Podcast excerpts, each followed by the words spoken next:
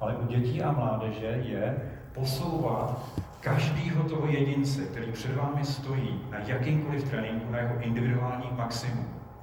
A tady to je velmi těžké, protože každý to dítě je úplně jiný. Každý rodič, který má víc než jedno dítě, a každý lékař vám řekne, že na světě jsou dva stejný mozky.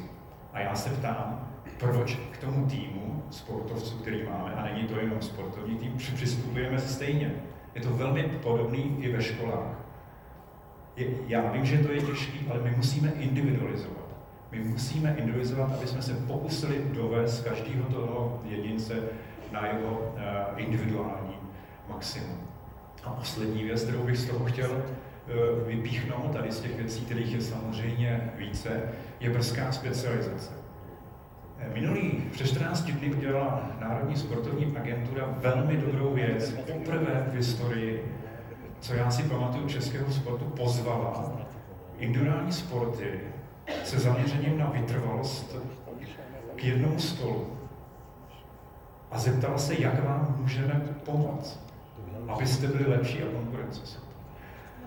A samozřejmě tam byla velká diskuze, ale kromě toho tam bylo vystoupení jednoho z našich nejlepších fyziologů, doktora Jirky Dostala, většina z vás ho zná. A ten tam řekl, že je oddatováno na základě database, že pokud sportovec ve vytrvalostním sportu uspěje na elitní úrovni v dorosteneckém věku, na 99% neuspěje v seniorském věku. To je podle mě revoluční informace, která samozřejmě není přenositelná do týmových sportovních her. Nicméně, to je přesně ta informace, která nám říká, jak pracujeme s tím pojmem dlouhodobý rozvoj sportovce, jak pracujeme se senzitivníma obdobíma, jak individualizujeme. To znamená, to jsou věci, o kterých bychom měli přemýšlet na úrovni federací a samozřejmě klubů, když jsme součástí té pyramidy toho dlouhodobého rozvoje. Zde vidíte pár věcí zase, kam ty nedostatky vedou, ty důsledky toho, když o tom nepřemýšlíme systematicky, když nerespektujeme senzitivní období, když se zaměřujeme pouze na výsledek a výkon v utkání a nejde nám o to, že chceme toho sportovce posunout víc. Já vám řeknu, já budu velmi často střílet do vlastních řad. My máme vynikající medaile z U16 reprezentantů našich. Ale ani jedna, nebo minimum z nich hraje za seniorskou reprezentaci. Není to velmi podobný příklad toho, o čem mluvil Jirka Dostál, že ve vytrvalostním sportu je to téměř červený světlo k tomu, abyste uspěl v seniorských kategoriích. Není tam chyba v té systematičnosti. Říkám, mým úkolem je provokovat tady z toho pódia a donutit nás, všechny, kteří tady jsme, protože nám jde o sport, vy jste tady proto, že vám jde o sport, aby jsme o tom přemýšleli, jak se můžeme posunout dál. Toto je základní pyramida, o které odpoledne bude mluvit Michal Barda mnohem víc, o kterou procházejí všichni sportovci, každý trošku upraveně. Na začátek budujeme ty základy, pohybovou gramotnost, zdatnost, odolnost, pak tomu přidáváme techniku. Velmi často se technika už by teď měla trénovat s taktikou, ale tam já se teď nechci dostávat. Tím, že se ale začneme více koncentrovat na výsledky v utkáních, tak tím pádem přidáváme strategii. A ta strategie je velmi často úspěšná. Velmi často. Jenže ta strategie, když ji tam implementujeme, tak je jako droga. Ona motivuje trenéry k tomu, aby ji stále přidávali. Dám příklad opět z basketbalu. Naše děti umějí asi 5 autů spoza koncový čáry, umějí 3 auty spoza postranní čáry, ale většina z nich neumí driblovat pořádně, neumí přihrávat. A když přihrávat umí, tak tu přihrávku neumí využít v herních situacích. To znamená, předsazujeme ty věci, které by měly přijít později do raného věku. A je to logický, že ten trenér je dlouhodobě zde ve střední Evropě nastaven na to, aby vyhrával. A není nastaven na to a jeho hodnocení, aby vychovával. V mých očích je trenér pedagog. Trenér je pro mě učitel. A hlavně u dětí a mládeže. Takže pozor, jako každá druhá je robotizace hraní na výsledek v malém množství zdravá i léčivá, ale ve velkém množství je ta droga jako nebezpečná. To znamená, robotizace a přemýšlení o velkém počtu utkání je velký nebezpečí na nemoc, že se budeme koncentrovat jen na výsledek v utkání.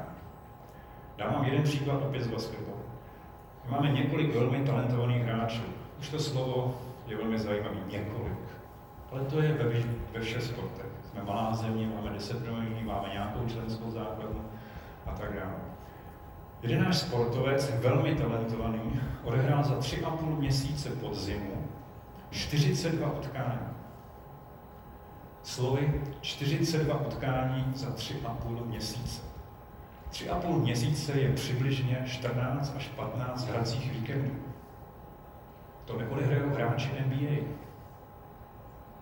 To neodehrajou hráči NBA. A pak ten klub přijde, až přijde na svaz a řekne, on je zraněný, to je vaše chyba. To přece je hloupost, ne? To je hloupost toho systému. Jak to, že jsme dopustili, že ten hráč odehrál 42 utkání? A já se hned zeptám na druhou věc, jak to a kolik odtrénoval trénink? Když ideální poměr trénink versus utkání v dětském věku je 3:1 ve prospěch tréninku a řekněme v tom přechodové fázi 3:2. Ten kluk nemohl trénovat a to chodil do jako školy. Takže jenom další věc, o které bychom měli přemýšlet, že tady před námi je. Já jsem úmyslně zmínil tu jednu velikost pro všechny, protože vím, že je to velmi těžké individualizovat tréninkový proces, ale individualizovat tréninkový proces ve sportovních hrách je jedna ze základních cest, jak se můžeme zlepšit a rychleji přiblížit zemím, které jsou před námi na tom žebříčku, v jakékoliv sportovní hře, a jsem přesvědčen, že to je i platný pro individuální sporty a zde vidím tu propojenost, kde se od nich můžeme poučit, to znamená individualizovat. Jedna velikost pro všechny, když si kupujete tu baseballku v Americe, nebo už i v Evropě, tak ta neplatí do sportovní přípravy. Druhou věc, kterou bych chtěl zmínit, a zase hodit směrem k vám na ty kulatý stoly, je chyba. Chyba není přece něco špatného. Já jsem marně dneska přemýšlel, když jsem jel, kolik jsem udělal chyb v životě, nenašel jsem téměř žádnou. Až jsem sem dojížděl, tak jsem vyjel do jiných jako dveří na parkoviště fakt do Fertu. Takže to byla chyba, když jsem se nemohl zastavit. Takže konečně jsem udělal chybu. Chybu každý den, naprosto normální chybu. Ale přecházím to a snažím se z těch chyb poučit. A to samé bychom měli chtít po našich dětech. A tak to vnímá. Chyba je součástí procesu. A tak to vnímejme. Tak se s nimi i bavme a vysvětlujeme. To znamená, ta větší koncentrace a napodobování sportu dospělých a trestání za chybu u dětí je samozřejmě neideální stav.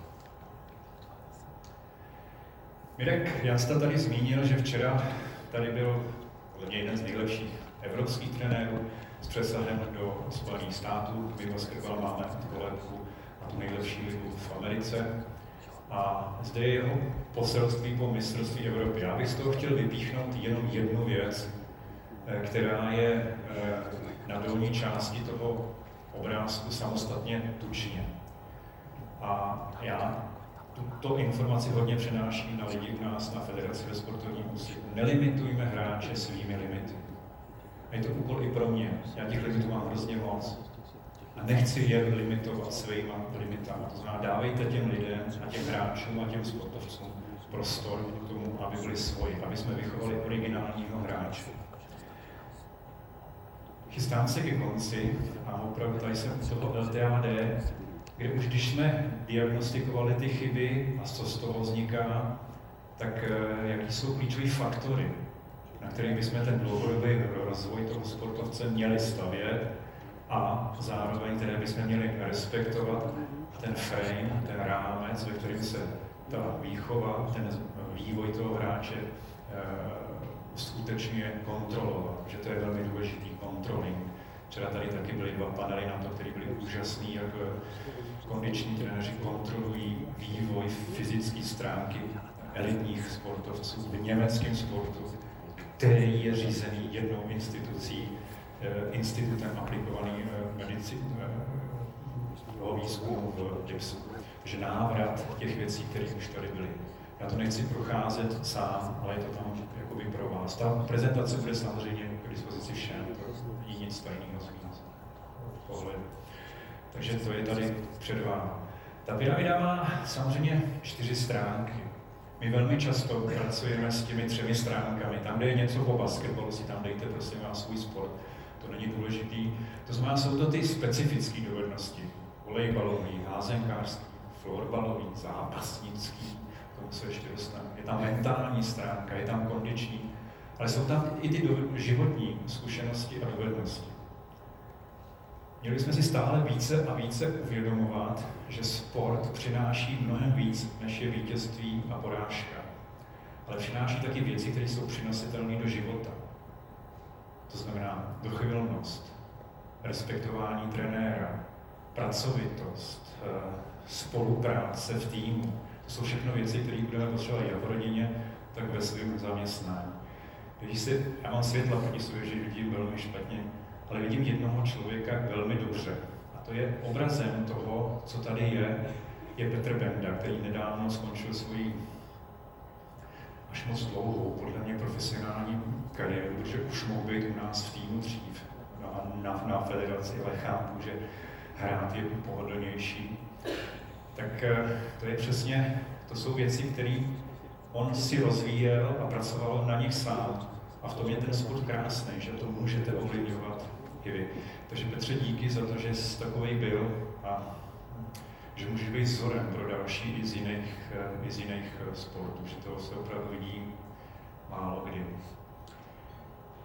Já se vracím k tomu, čím jsem začal, že my jsme v podstatě jako Ying a Yang na federacích, protože na jednu stranu nám jde o ten v podstatě obecnou svátost, zdatnost, odolnost a pohybovou gramotnost dětí, ale my ty svazy jenom jsme ten malý trojuhelníček, ohraničený a začínající tréninkem pod trénink. My už samozřejmě začínáme dříve, například lední hokej musí s bruslením začít dříve, co mi říkali, že učit se trénovat je ten předškolní věk. Ale my jsme ten malinký trojuhelník v těch 10,5 nebo 11 milionů, kolik nás je. A nesmíme stále zapomínat, že kolem nás je ještě další populace, která by měla sportovat. A je fantastický, že se teď třeba rozvíjí školní sport, protože to je jedna z věcí, kde trampolínem efektem můžeme skočit z té pyramidy elitního sportu, když nechci být reprezentantem, nechci to podstoupit. A o tom rozhoduji já jako dítě a já jako rodič toho dítěte a můžu se dostat do jiné organizace a třeba si někdy tam i můžu vrátit. Že toto je ten, bych řekl, standardní model LTAD, který asi většina z vás, který tady víte, vznikl na přelomu tisíciletí v Kanadě na základě silného rozboru chyb kanadského sportu. A jedna z těch chyb byla, že k dětem jsou dáváni trenéři, kteří nemají odbornost a udělají tam chyby, které jsou nenahraditelné. To znamená, je to další apel na kluby a svazy. Nepodceňujte důležitost trenérů, kteří pracují s vašimi dětmi. A je tady i příležitost k tomu, jak vzdělat rodiče, kteří jsou důležitou součástí procesu, protože oni tam mnohdy jsou a chtějí tam být. Ale pokud budou nevzdělaní, udělají více chyb než toho dobrá. Takže je tady příležitost, kterou bychom mohli a měli využít, třeba podobně, jako to udělali Holanděni. Opět ta pyramida z jiného pohledu. Jenom opravdu na úplný závěr, toto je z oficiálních zdrojů Americké akademie pediatriků, kde jsou velmi zajímavé ty modré čísla v tom levém čtverečku, jestli se nepletu, že pouze 0,3 až 5% dětí, které začnou se sportem, se stanou profesionálními sportovci. Já si myslím, že to číslo je plus minus 1% celosvětově.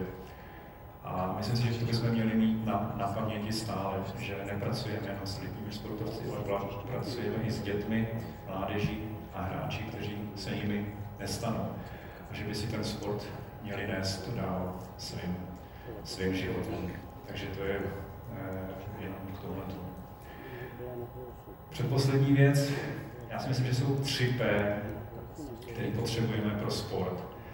Podmínky to neovlivníme, až na výjimky, které jsme tady stále, možná předseda volejbalu Marek Pagosta a Mirek Jansta, který už odešel, a kolega z Národní sportovní agentury, tak ty pracují na podmínkách. Aktivit státu hodně a soukromých investorů. Ale co ovlivníme my všichni, co tady jsme stále, je prostředí. A to prostředí musí být soutěživý, konkurenceschopný, ale netoxický. Takže to je věc a příležitost, kterou bychom měli pochopit. A 100% co ovlivníme všichni, co jsme tady, je proces. Proces rozvoje těch mladých talentovaných sportovců, anebo sportovců, kteří sport chtějí jenom dělat, aby jsme jim našli příležitosti. Takže prostředí a proces všichni, co tady v tom sále jsme, ovlivníme 100%. Takže to by jsme se měli taky zamyslet. Já děkuji za pozornost. Poprosím jedno krátké video, jenom velmi krátký, a pak krátké ještě na 30. Takže poprosím to video, chlapi. Look me in the eye. It's okay if you're scared. So am I. But we're scared for different reasons. I'm scared of what I won't become. And you're scared of what I could become. Look at me. I won't let myself end where I started. I won't let myself finish where I began. I know what is within me. Even if you can't see it yet. Look me in the eyes.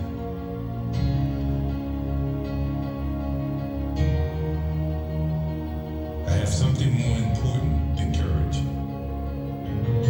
I have patience. I will become what I know I am.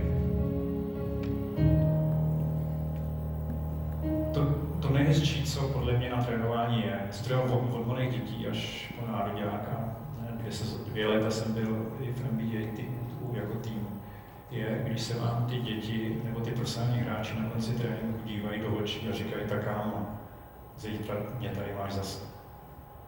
To si myslím, že je nejhezčí věc, která je. Ale to, jestli se to stane, ovlivněme my. Že to je jedna věc, která by měla být i motem tohoto dnešního setkání. Druhá věc, kterou bych vám chtěl říct, že tady mám kolegyně ze softballu, ze kterou se budeme pokoušet připravit ty otázky k těm 2 diskuzím, které tady jsou. To je Daniela Viktorinová, takže já jsem to udělal sám, aby tam nebyl jenom ten mužský prvek, protože je dobrý, když se na to budeme dívat z obou stran. A třetí věc, jak můžeme přispět k tomu, co tady zmínil Mirek Jansta, spolu mluvit, takže využijte ten jako networking v těch pauzách, který tady bude.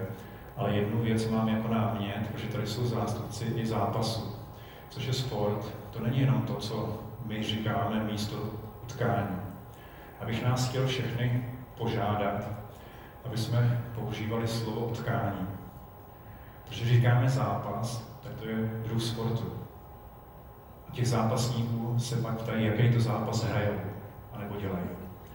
A není to pro mě dobrý.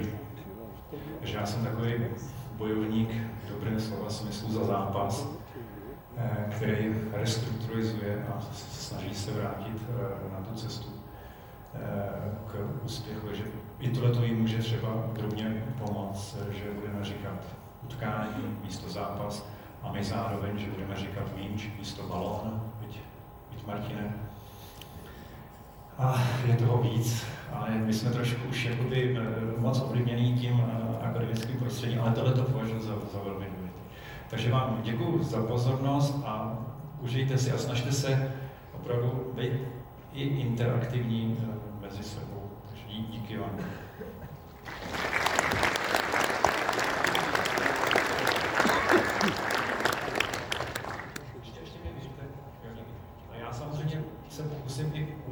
Lidi a něco o nich říct. Takže teď na mě navazuje profesor Pavel Kolář, který samozřejmě nepotřebuje představovat, což je pro mě krásná věc.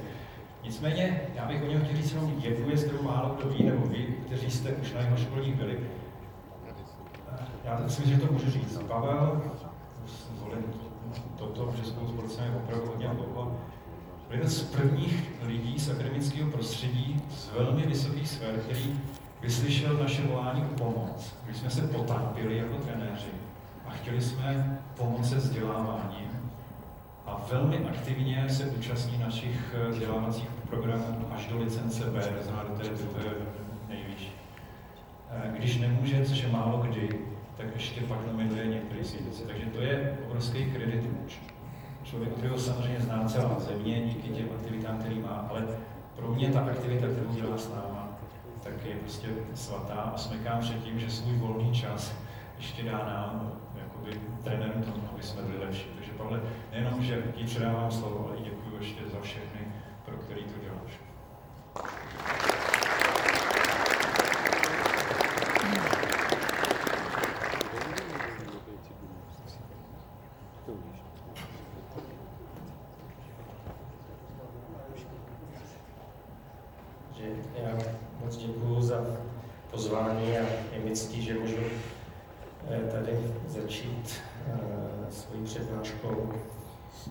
Moc si toho vážím a ta přednáška přede mnou byla hodně komplexní. Já bych se tady zabýval problematikou, která je hodně zásadní ve sportu, ale i v běžném životě, a to je, jak vlastně zakládat pohybovou funkci v tom tréninku, jak edukovat pohybově, protože velmi často třeba v tenise, ve fotbalu, v míčových sportech se zaměřujeme na to, abychom dosáhli nějakého výkonu s tím míčkem, ale zapomínáme na to, že to musíme dělat nějakou technikou nebo nějakou posturou, nějakým pohybovým vzorcem, který nás nesmí poškozovat, protože když si vezmeme v čase, kolik vlastně těch pohybů stereotypních uděláme, tak vlastně je to velmi často zdroj určitých obtíží, se kterými potom je těžké něco dělat v pozdějším věku.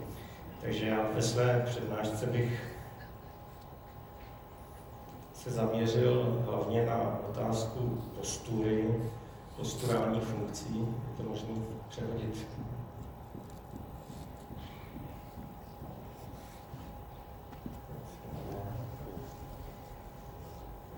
Ono je řada zranění, které ke mně chodí, nebo chodí za lékaři ortopedy, nebo rehabilitační lékaři, fyzioterapeuty. A ta zranění nejsou jenom o tom, aby byla léčena lékaři nebo těmi fyzioterapeuty, ale je to i o trenérech a je to i o těch hráčích, protože velmi často ten problém spočívá právě v té chybné stereotypy. Já bych začal modelovou situací, a to je to, že vás někdy začne bolet koleno, kyčel, záda, tříslo, podobně. Dneska máme velmi dobrou technologii, jak identifikovat tu lézi.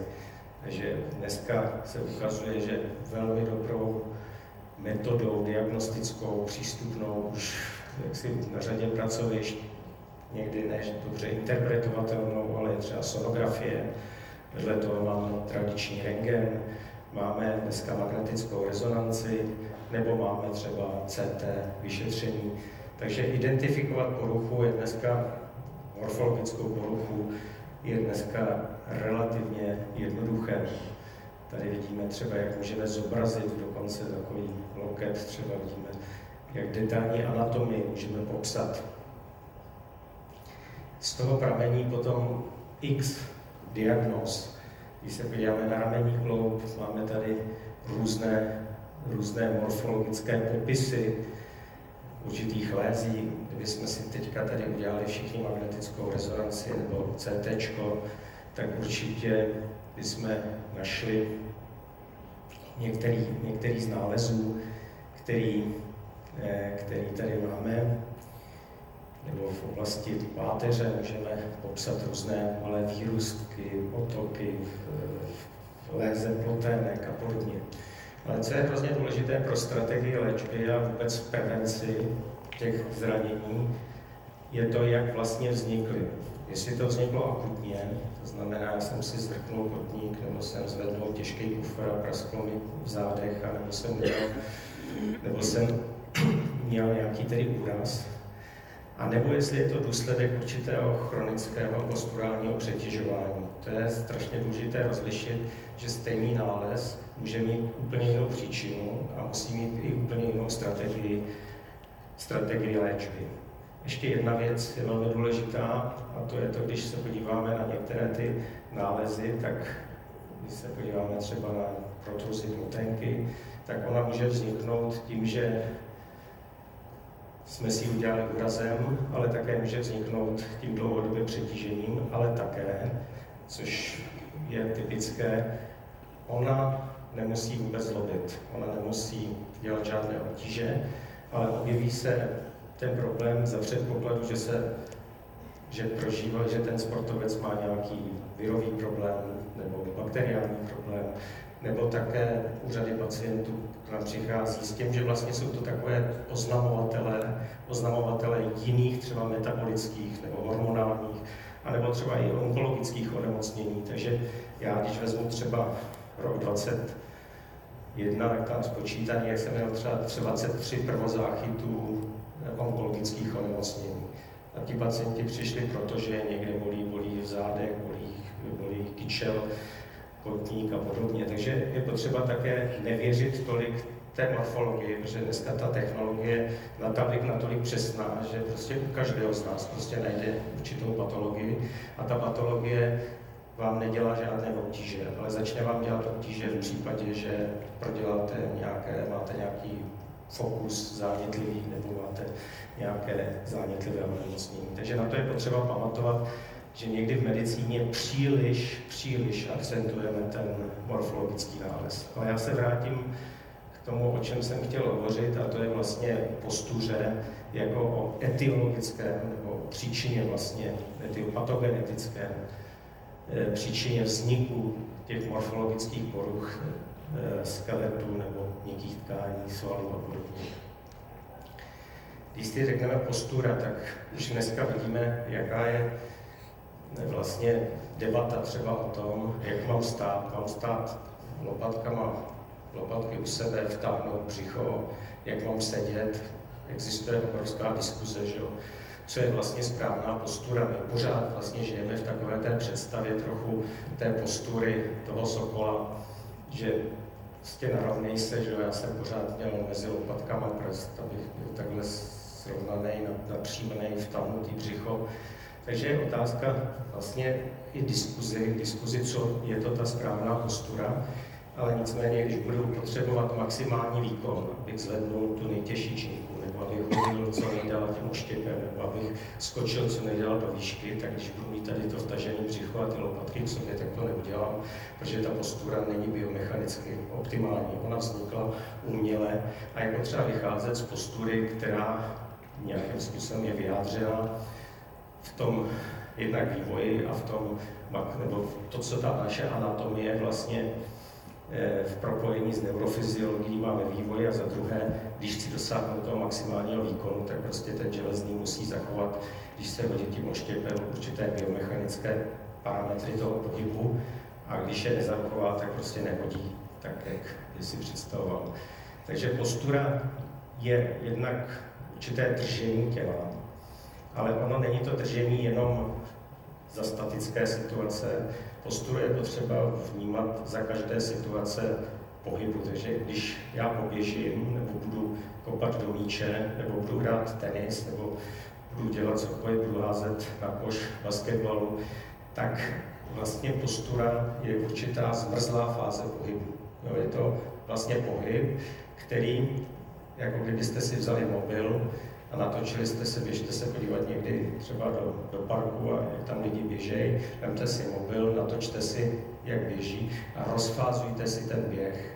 A pak i vám z laického hlediska, když se na to budete dívat jako na auto, který jezdí s tím sešmajdaným kolem, tak vám vyjde, proč třeba ten pacient nebo ten člověk, když začal běhat, proč ho najednou začne bolet achilovka, proč ho bolí koleno. On přijde pak s tou achilovkou, tu achilovku udělá magnetickou rezonanci nebo sonografii, zjistíte, že tam má zánět, tak ten zánět léčíme, ale tu kauzalitu toho problému prakticky potom vlastně neřešíme. A to je v tom sportu právě velmi časté. Takže bychom se podívali na posturu, tak ona má ještě jeden princip, který je velmi důležitý a který je potřeba nazírat i v té metodice tréninku. A to je to, že postura je vždycky vlastně holistický koncept. Je to vlastně integrovaná funkce. Tady to, tady si představíte, tak kdybyste si představili tady klouby, jako je ta kostra, tak když změníte polohu toho kola, tak se automaticky překalibruje celá ta postura. Stejně tak, když tady změníte něco na tom kloubu, tak se vám to promítne do toho kola. Proto třeba už, když držíte veslo, raketu, tak už jenom ten typ toho držení se promítá do celého toho vzoru. Nebo když máte určité postavení nohy, i toho palce, třeba toho jágra, tak když mu změníte tu polohu jednoho segmentu, tak se vám vždy promítne do kalibrace celého toho systému. My jsme jednou dělali takový zajímavý experiment, když si uděláte mrtvolku třeba u Honzy Železnýho a když si natočíte 10 hodů jeho, nebo 20 jsme jich měli, a dívali jsme se jenom na fázi, odhodovou fázi a postavení v zápěstí. Tak na základě toho, jenom toho zápěstí se dalo říct, jestli to byl dobrý hod nebo špatný hod. Protože kdybyste mu řekli, aby v téhle fázi změnil postavení ruky, tak se to promítne i do té síly odhodové. My vidíme, že i dokonce jeho oči, jeho mimika, jeho jazyk, to všechno je integrováno do celého toho pohybu. A jakmile ten jeden segment vypadne, tak se to promítne vždy do celého vlastně toho vzorce. Proto také, to byl taky pro mě vlastně taková jedna zkušenost, že on v jednom roce začal hodně posilovat analyticky. To znamená, on většinu svého tréninku v poměru s jinými atlety strávil v tom, že cvičil tu posturu, to znamená, tady měl nějakých 3 kila a chodil po tom hřišti a trénoval prakticky ten pohyb, ten vzor toho pohybu, který vlastně mu umožňoval ten výkon. Stejně taky v posilovně moduloval do určité míry držení třeba činky, že při pulovru, tak moduloval tak, aby prostě to odpovídalo víceméně tomu pohybovému vzoru. A on pak začal posilovat hodně analyticky, on se zlepšil v trhu, on se zlepšil ve skoku do dálky, ale v tom roce nehodil přes 85 metrů, protože si rozbil ten posturální vzor, který k tomu výkonu potřeboval. Takže když se podíváme na posturu, tak ona je to vlastně, postura nejsou svaly. My většinou, když jsem vlastně začínal, tak jsme se učili pořád posilovat mezilopatkový svaly, aby jsme zlepšili tu naši posturu, nebo břišní svaly, nebo zádové svaly. Postura je svaly, jsou svaly, ale vždycky musíme je posuzovat v biomechanice kloub. V tom vztahu sval-kloub, to je velmi, nebo měkká tkáň a sval je velmi důležitá souvislost. A svaly nám umožňují také do určité míry chránit vlastně ty klouby k tomu, aby nedošlo k jejich poškození. Takže když bychom se podívali třeba na tenhle model, zase modelovou situaci, přichází tenista, jejího bolí tady koleno.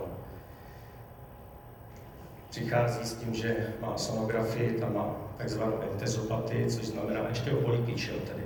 Takže on má entezopatii a má tady na té chrupavce takzvanou chondropatii, už se mu tady dělá podle na té chrupavce, má poškození. Když ke mně přijde s tímto nálezem, tak má ještě magnetickou rezonanci, tak já vidím ten nález a můžu jako fyzioterapeut, nebo když bude ortoped, tak to může léčit tím, že mu obstříkne to koleno, nebo já můžu uvolnit tady ty trigger pointy, můžu mu nějakým způsobem i využít fyzikální terapie, kterou budu tady tu entezopatii léčit a řeknu mu, aby třeba 3 týdny snížil tréninkovou zátěž. On za 3 týdny přijde, poděkuje mi, protože je to dobrý, a najednou za 2 měsíce nebo za 3 měsíce se to objeví znova, trošku ve větší míře. Tak mu to uděláte znova, nebo on většinou řekne, oni mě tam nepomohli, tak když je to třeba tenista, který má hodně peněz, tak jede potom do Švýcarska nebo do Itálie, nebo já nevím, jestli najde jiný pracoviště a tam místo třeba, já nevím, kortikoidům dají plazmu nebo nějakou jinou léčbu.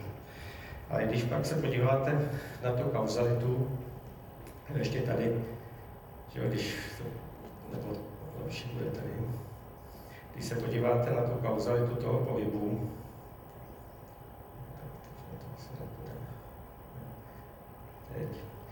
tak takhle, kdybyste se teďka postavili a každý udělal 100 dřepů v této poloze, tady tohoto, tak je logický, že prostě mu tady vznikne ta entezopatie, že mu tady v oblasti toho kyčelního kloubu vznikne ta pozitída, kterou má. A k tomu, abych já mu pomohl, tak nejde o to mu dát jenom ten obstřih, anebo mu povolit ty trigger pointy, ale vy mu musíte prostě změnit ten stereotyp. Takže když se podíváme potom v další fázi, vidíme, že už po určitý době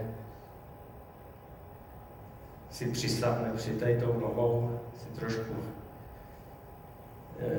dělá adukci, sníží prostě to zatížení toho kolene o několik kil. Když si sečtete ten počet těch servisů, který vlastně on udělá za ten rok, tak jediná cesta, jak můžete pomoct a do budoucna, aby nedošlo poškození toho kolene, tak musíte předělat ten stereotyp.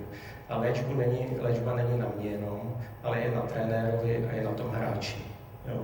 A teď je důležitý jedna věc, že on, když je mu tolik, kolik mu je, tak takovouhle malou změnu může udělat, ale velmi často je za špatně, že pak už ho nemůžete změnit, protože by ztratil výkon ten sportovec, protože ten zásah do toho stereotypu je příliš velký na to, aby se s ním nějakým způsobem vypořádalo.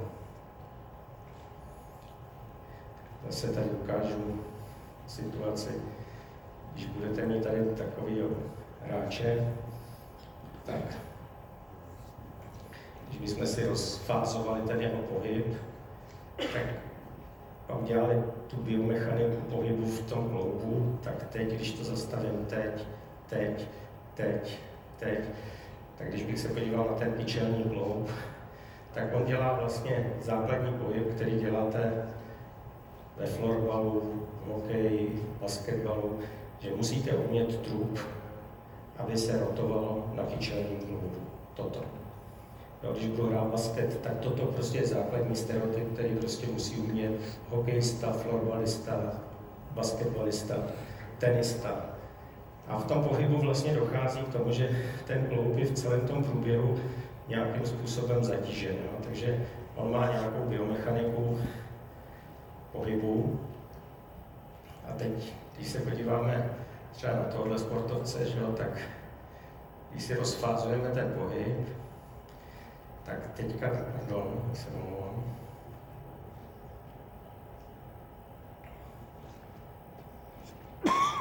Když bych si udělal v určité fázi ten rentgen nebo magnetickou rezonanci, tak tam bude docházet k tomu, že jeho jamka a hlavice se takhle budou mezi sebou, jako kdybyste měli malý kladívko a každý ten pohyb vlastně je takovým malým kladívkem ťuknutím do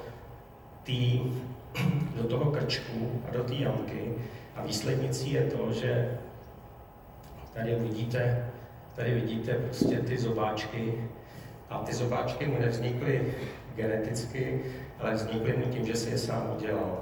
A ono to nebolí, že? Ono to nebolí dlouho, protože máte kompenzační možnosti. Ale pak najednou přijde období, kdy prostě už vyčerpáte tu kompenzaci a najednou to začne bolet. A k tomu, abych já mu pomohl, tak někdy může být už pozdě, protože tady už může být taková změna, že prakticky není reparovatelná. A pak ji musíte řešit třeba jenom operačně. A to je otázka, že ještě toto operovat znamená určitý ohrožení, že jo, v kariéře, protože je to spíš záhodná operace. A některá řešení prostě, která vznikla právě z té postury, nelze prostě operačně řešit. Takže, ale co je také důležité, a to je, co si je potřeba uvědomit, že ta forma toho pohybu, ten způsob toho stereotypu vám také formuje morfologii těch svalů. Takže já když uvidím takovýhle sval třeba u basketbalisty nebo u tenisty, tak vím, že mu nemůže správně fungovat biomechanika kyčelního kloubu, protože ten sval je vytvořen tím stereotypem. Takže já když budu celý, vemte si dvě situace, já se budu odrážet takto, budu trénovat schody, jo, třeba hokejisti, že mají vždycky měli třeba 10 tady schody vyskákat, tak já buď budu skákat takhle, nebo budu skákat takhle. Jo, vidíte ten rozdíl, že jo?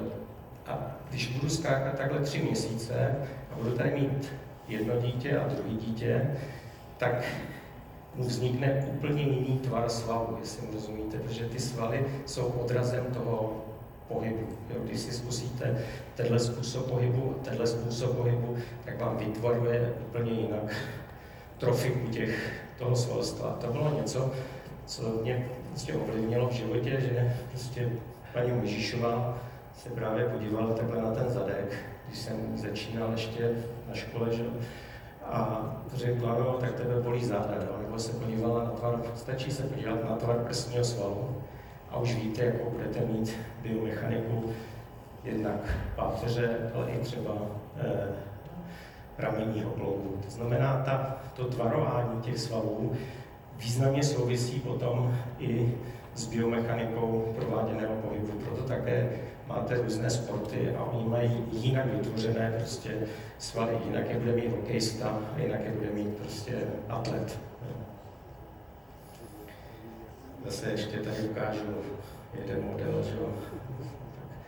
I tak zase, když si rozfázujete ten servis tady u toho, děláte si ty mrtvolky,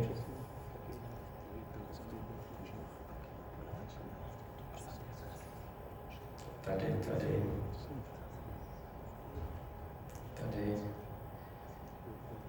Tak z ní pochopíme, že když bychom se na to koukli jako na tu karoserii toho auta, tak zase z toho pochopíme, proč ten hráč má problémy s kyčlí, proč má se zádama, proč má už kolem do protézy kyčle a proč ten hráč měl přece jenom delší kariéru, protože se choval k těm kloubům ohleduplně.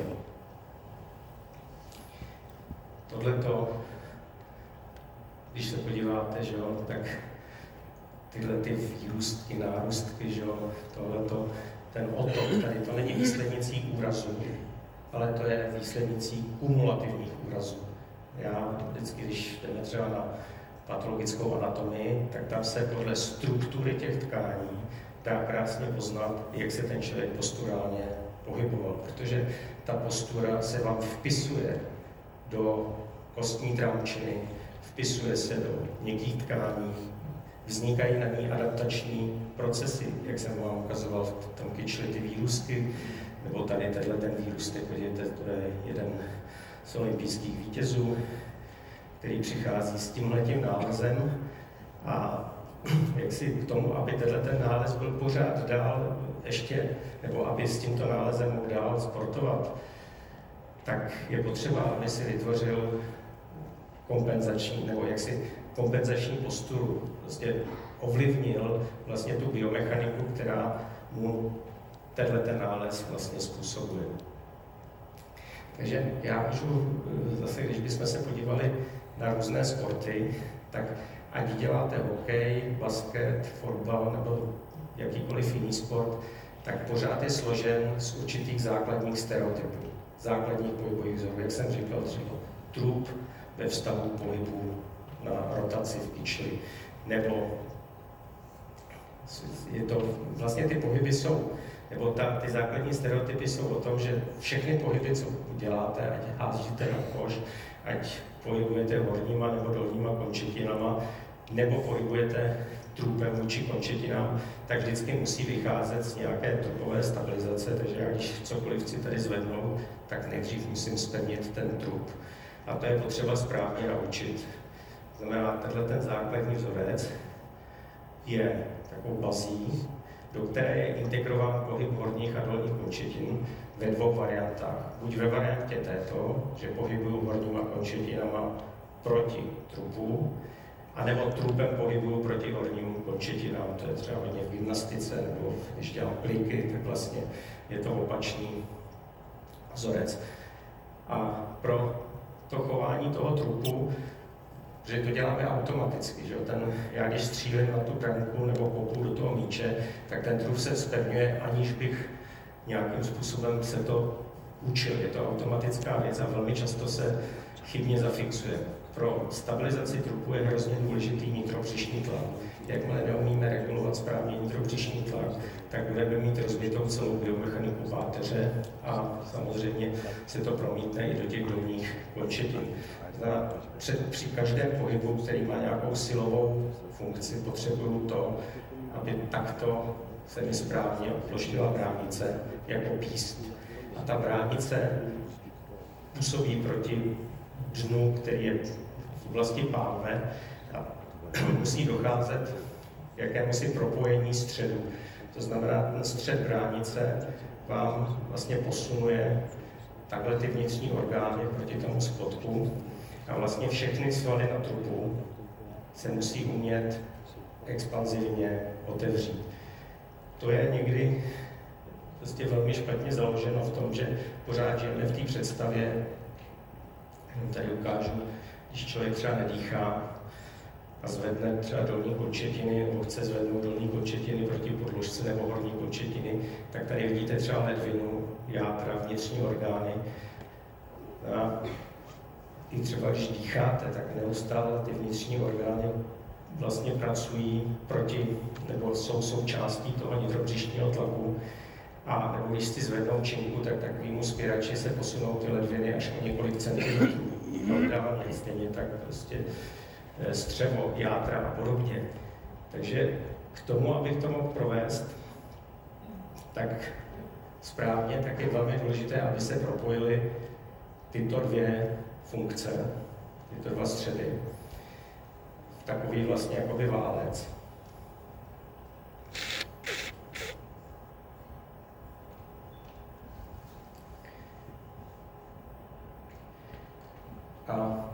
Nebo tady vidíme toto, tohle to musí umět každý z těch sportovců otevřít vlastně. Že já když dneska vidím právě tyhle ty paravertebrální svaly, takový ty salámy tady, jestli máte asi řady sportovců, takový ty čamajky tady, tak zase když byl v úloze té paní Mojžíšový, tak můžu říct jednoznačně, že je to otázka času a začnou prostě bolet záda nebo začnou bolet tříslo z píčle.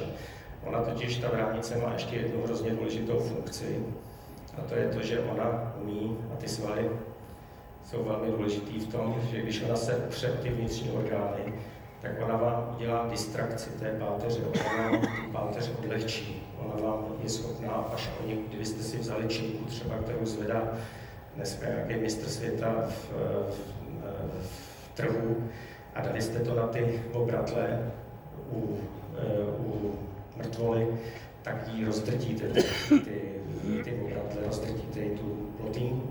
A vy musíte těma svalama si nějakým způsobem také chránit ty měkké tkáně. A tady je velmi častý právě třeba tenhle stereotyp, že ti sportovci mají vlastně to zavření, je to tenhle typ. Když uvidím zase, tak mě povede k určité profesionalizaci. Teď se koukněte na ty palce tam za chviličku. Teď podívejte, jak se otevřou ty palce teď. A je hrozný rozdíl, když kopnu do míče v tomhletom postavení, anebo v tom druhém postavení. Tam budu mít úplně jinou biomechaniku, kyčelní kloubu, biomechaniku, bederní páteře a podobně. Tady vidíme typicky tohleto, že zase uvidím tenhle typ břišních svalů, tak to vidíte, že takhle, jak jsou, vidíte tady ty konkavity, tak u tohle pacienta vím 100%, že ho budou bolet záda, že si zničí záda v oblasti bederní páteře, protože je nemá dostatečně chráněný. Teď je důležité, že ten trup, jak jsem říkal, se pohybuje na těch horních končetinách, nebo horní končetiny a dolní končetiny proti němu. A Tady se koukněte třeba na způsob. Já to tady takhle jsem. Koukněte, když on jde do střepu, tak vidíte si, že nemá ten sixpack, ale má kolem toho trupu takový vlastně obal. Jo, nemá ty slámy vzadu, ale má krásně vytvořenou tu pístovou funkci, kde má korespondenci téhle roviny. Ty tři roviny jsou vzájemné propojení a ten trup se pohybuje až vlastně do maxima anatomický. Vidíte, že se nevohne, neprohne, pořád je vlastně ta páteř v tom stejném postavení. Vidíte, hlava, tato oblast té roviny. A teďka on vyčerpá tu anatomickou bariéru a jakmile ji vyčerpá, tak pak se teprve může ohybat, nebo se musí za jiné situace prohybat. Ale koukněte třeba tady na tohletoho, že když to srovnám,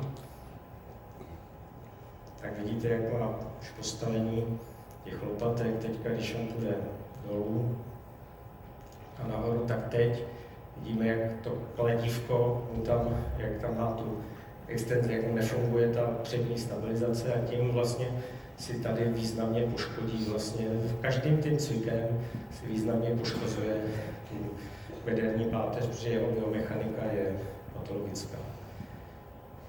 Takže když bych zase tady u toho železného vidíme, že nemá ty salámy, když mu říkají, ty máš břicho, ale on má břicho, protože on nemá břicho sem, ale on má břicho kolem trupu, protože má strašně silnou tu pístovou funkci, která je zcela zásadní pro trupovou stabilizaci. Vidíte si tady třeba trénink malé holčičky, vidíte, jak krásně dokáže pracovat, ten trup je zpevněný. Zase když zkuste jenom tenhle test, jak vlastně reaguje ta trupová funkce na to zvednutí, tak budeme vidět třeba tady jak vidíme velmi dobře pohyb vlastně v končetinách a pořád ten trup je schopen to udržet. Jo? Tady si koukněte třeba na tenistku, ona udělá ten samý pohyb, ale podívejte, jakým stereotypem to provede. Teď zvedne končetiny a podívejte, jak zapne se to břicho. Vidíte tam. Jo, to je určitý stereotyp, když uvidíte, tak můžete říct, že nemůže zahrát dobře forehand cross třeba.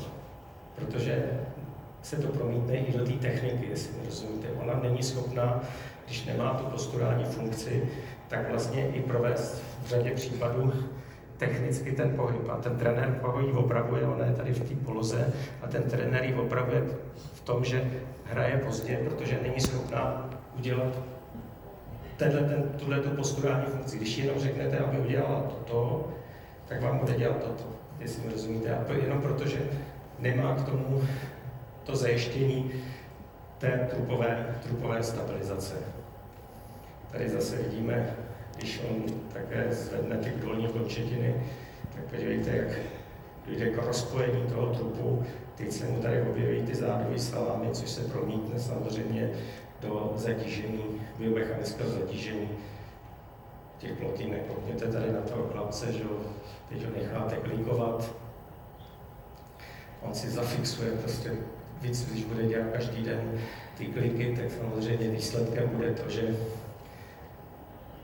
se mu ty svaly a jejich trofika, jejich morfologie vpíše vlastně do toho pohybového stereotypu.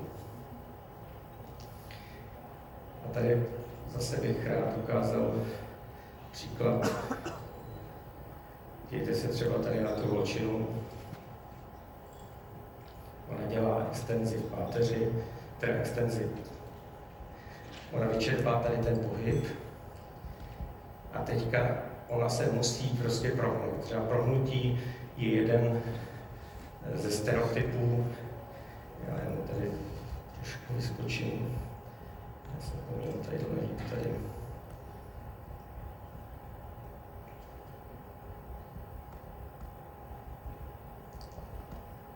Dějte se, ona Vemte si moderní gymnastiku třeba, nebo tenis, nebo volejbal, tak potřebujete v určitý fázi prohnutí. Prohnutí je funkce, kterou prostě ona bude dělat ve specifické činnosti 100 000krát. A podívejte se, jakým způsobem provádí tu posturu, to prohnutí. Teď, jo. Ona se, jako kdybyste vzali flašku plastovou, ona se pořád láme v té oblasti té bederní páteře, protože nemá dostatečnou, vidíte, jak tady i v krční páteři, to znamená teďka, kdybyste si udělali rentgen, tak pochopíte, proč má i velký morfologický nález, se kterým pak přijde v oblasti bederní páteře, hlavně tady toho přechodu v oblasti bederní páteře. Vidíte, jaký je rozdíl v provedení toho pohybu tady a tady. A vidíte, jakou rozdílnou biomechaniku. A to ten trenér prostě musí správně založit. Jakmile nezaloží tenhle ten základní pohyb, proto já třeba jsem se hodně naučil třeba z ruského baletu, staré školy nebo moderní gymnastiky, že ty mají vlastně takovou jakousi přípravu v těle těch základních vzorech, protože vědí, že by ten sportovec nebo ta baletka nebo ta moderní gymnastka skončila mnohem dřív, než by dokončila svou kariéru.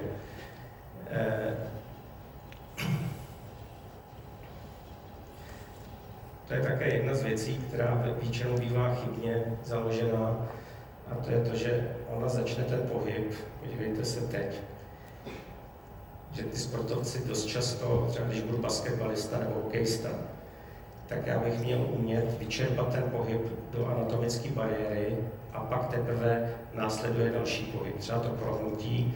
Já se prohybám, nejdříve musím vyčerpat pohyb tady v těch kyčlích a pak se teprve prohybat. Většina dětí má tendenci začít ten pohyb daleko dříve, než vyčerpá tu bariéru. Takže když budu hrát ten hokej, tak velmi často hrajou, nebo basket hrajou takto, ale nehrajou v oblasti, nebo nepoužívají vlastně ten barel ve vztahu k těm periferním kloubům v té následnosti. Co tedy ovlivňuje také samozřejmě tu bariéru, kdy potřebujeme u řady sportů mít určitý rozsah pohybu, tak je samozřejmě něco, na co bychom měli také dbát. To znamená, s jakou anatomií přichází do toho sportu takého. To znamená, prostě některý sportovci, když já budu mít třeba takovýhle kyčle tady, nebo páteř, teda pánev s jamkama, tak když budu mít, vidíte, někdo přijde takto, že má takový kyčle, a někdo přijde, že má takovýhle kyčle. Samozřejmě ta postura bude odlišná, že? Když já budu mít takovýhle kyčle a budu dělat brankáře v hokeji, tak můžu být nejlepší na světě v postřehu a ve všem, ale prostě nemůžu v 18, ve 20 skončím, protože ten rozklek, který dělám, mě povede k tomu, že si tady rozpáčím prostě ty kyčelní klouby. Mě to bolet nebude ze začátku, ale pak přijde ve 20 a já jsem teďka měl za poslední dobu 3 třeba hokejový brankáře s retroverzí kyčlí a prostě musel skončit kariéru, protože je to neoperabilní a není to ani možné nikdy zkompenzovat, protože prostě si na ten sport anatomicky nehodí. To je tady třeba příklad. Když se kouknete tady na ty gymnastky, tak zase budete vidět, jak je rozdíl v postuře té anatomie. Tady vidíte třeba tu první očičku.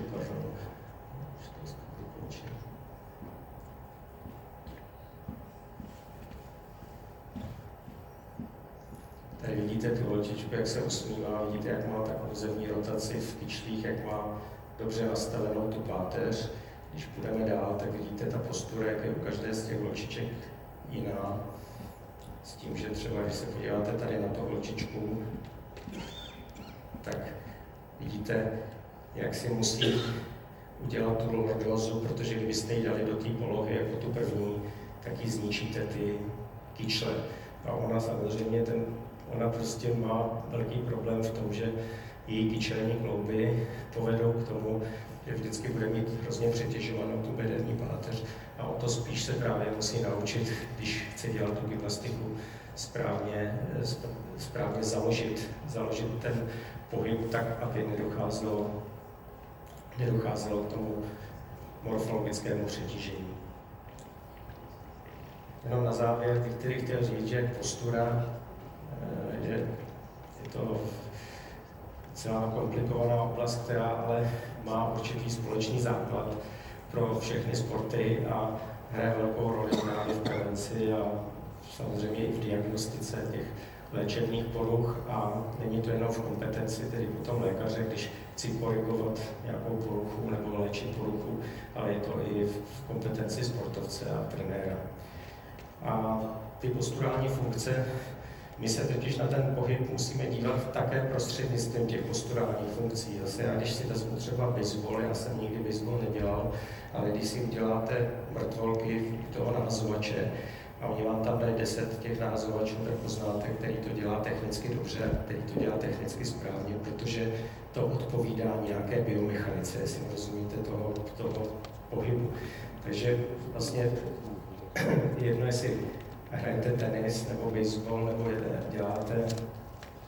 děláte volejbal, vždycky je to o určité funkci toho ramenního kloubu ve vztahu k té tropové stabilizaci.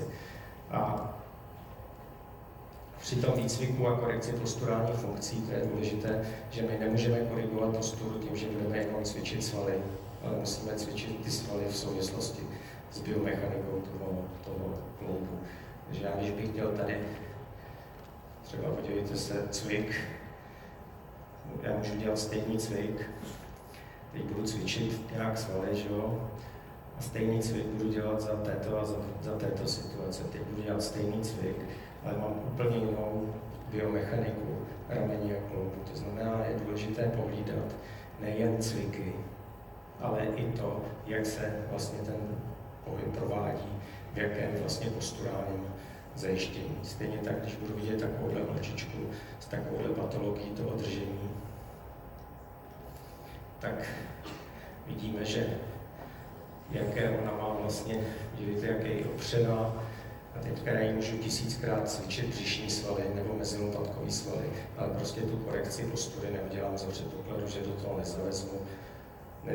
nevezmu ten kloubní systém a postavení v těch kloubech. To znamená, když já bych třeba viděl teďka její ruku a přetáhnu to zpátky k tomu železnímu, tak ona bude mít významně tady hypotrofii v těch svalech. A to mi řekne už jenom podle té ruky, že nemůže mít dobrou stabilizaci v ramení kloubu, protože je to vždy globální vzor. Tady vidíte zase už jenom podle toho tvaru vlastně té morfologie, tak proč vlastně ta opotřebovanost je jiná tady a je jiná tady, i když samozřejmě v tom výkonu to bylo srovnatelné. Takže já moc děkuji za pozornost, to je taková malá výhled do problematiky, která se zaslouží trochu větší prostor, a já si myslím, že je velmi důležité, aby ten prostor byl i na vlastně vysokých školách při výchově vlastně trenérů, protože tato oblast i v medicíně, v ortopedii třeba, je velmi na periferii. Takže já děkuji za pozornost, jestli nějaký dotaz.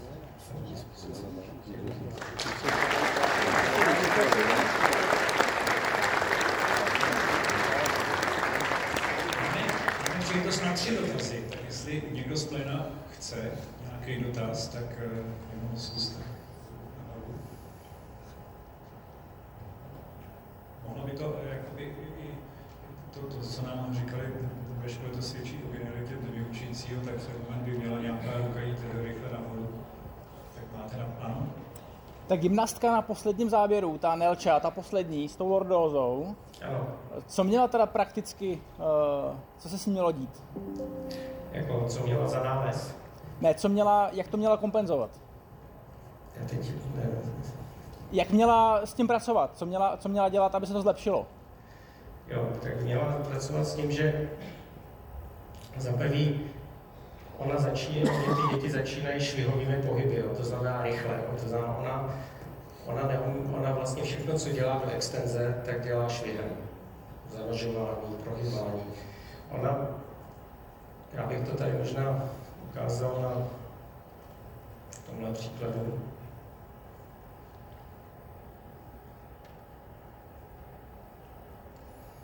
Dívejte se, tady je třeba ukázka toho, jak třeba se trénuje to prohnutí. Ten třeba v té škole, jak si moderní gymnastiky, oni třeba jdou do toho záklonu, ale vy potřebujete, když se prohybáte, tak potřebujete mít aktivitu, jako když máte stěžení, i na té přední straně, jako kdybyste měl takzvanou koaktivaci těch svalů. A vlastně my máme tu tendenci dělat toto, ale všimněte si, že třeba spěrač, když zvedá činku, tak ji nezvedá takto, ale zvedá ji tak, že má i aktivovaný ty přední svaly, to znamená, je třeba držet tady ruku a učí se to prohnutí jakoby v tomhletom držení teď, aby se naučili aktivovat i tu přední skupinu těch svalů. Když tady budete vidět tady třeba tohoto,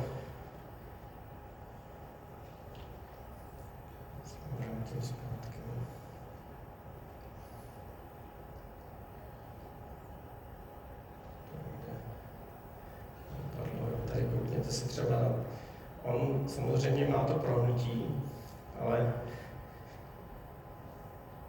který potřebujete při tomhletom. A podívejte, jak má vypadlý ten vnitrobřišní tlak a teď vlastně všechno, no, trošku je schopen analyzovat ten pohyb, teď vlastně zvedá tu činku, všechno jde do té bederní oblasti. Jo. To znamená, on nemá, vy potřebujete, když uděláte to prohnutí, tak musíte ho mít řízený pořád s tím vnitrobřišním tlakem. Jakmile vám to vypadne, tak vám to, jako kdybyste měli natlakovanou lahev, kterou vlastně prohybáte. A jakmile to vytlakujete, tak se vám to zlomí. Nemáte tam to rozloženou extenzi do celého toho, do všech těch obratů a proto je prohnutí a prohnutí. Tady ještě ukážu poslední příklad. Dívejte se, jaký třeba je rozdíl tady v těch dvou stereotypech.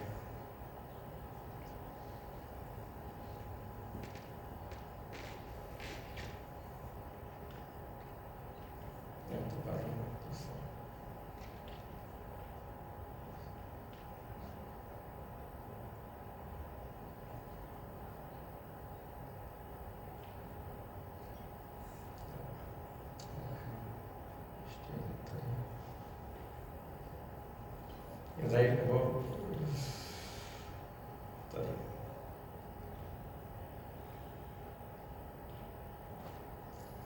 Dívejte se, tady taky, že jo. Dívejte se, jakým způsobem provádí, když si uděláte mrtvolku tady toho pohybu, teď. Dívejte, jaký ona má držení a jaký ona má držení, což se promítne do toho ramenního kloubu a důsledkem je to, že jí prostě to ramí, ten ramenní kloub musí začít v určitý fázi prostě bolet. Vidíte, jak ta pánev je předu, že tam není to napříjmení v té pánevě. To znamená, kdybyste jí dali základní vzor, třeba aby se položila na břiše a prohnula se, tak udělá tohleto, co vidíte tady na tomhletom volejbalistovi. Podívejte se tady, třeba ten volejbalista. Já mu řeknu, aby se prohnul na břiše, podívejte, k čemu dojde, jak se ta pánev, podívejte, jak se zlomí, že nemá vůbec to prohnutí s tím vnitrobřišním tlakem. Proto tam má tu jizvu, proto má dvě operace, podívejte, teď se, já mu řeknu, napřím páteř, pánev by měla zůstat stát, a podívejte, jak tam propadá, že má posturální instabilitu a to se projeví ve všech vlastně cvičení, který dělá v posilovně nebo i při tom specifickém sportu. Vidíte, jakým způsobem má vycvičený tu břišní svalovinu. Vidíte, jak tady zase v těch tříslech je ta konkavita. Znamená, on má posturální nestabilitu páteře a výsledkem je to, že má ty obtíže. Stejně tak tady, když se bude předklánět ten člověk, dívejte se, tenhle chlapec, to je předklon, dívejte, jaký tady má ty díry, jo. Tím, že nemá zase v té funkci tu bránici, která vlastně dělá tu přední stabilitu a dělá to vlastně tu distrakci té přední části, tak jeho plotinky fungují, jako kdybyste kousli do hamburgeru a ta hořčice a všechno jde ven, když to nemá tu přední oporu. Je rozdíl, jestli se ohnu takto, anebo s tím vnitrovřišním tlakem, protože si vytváří vlastně tím ochranu těch plotýnek. Základní funkce předklon, když si jenom děláte ten test, tak zase poznáte, do jaké míry ten člověk má zatěžovanou nebo nezatěžovanou bederní páteř. Další dotaz. Zranění u dětí, zvlášť je, teďka nevím, jestli to řeknu správně, ozgůd, co s tím, protože často ty kluci i holky to mývají, zvláště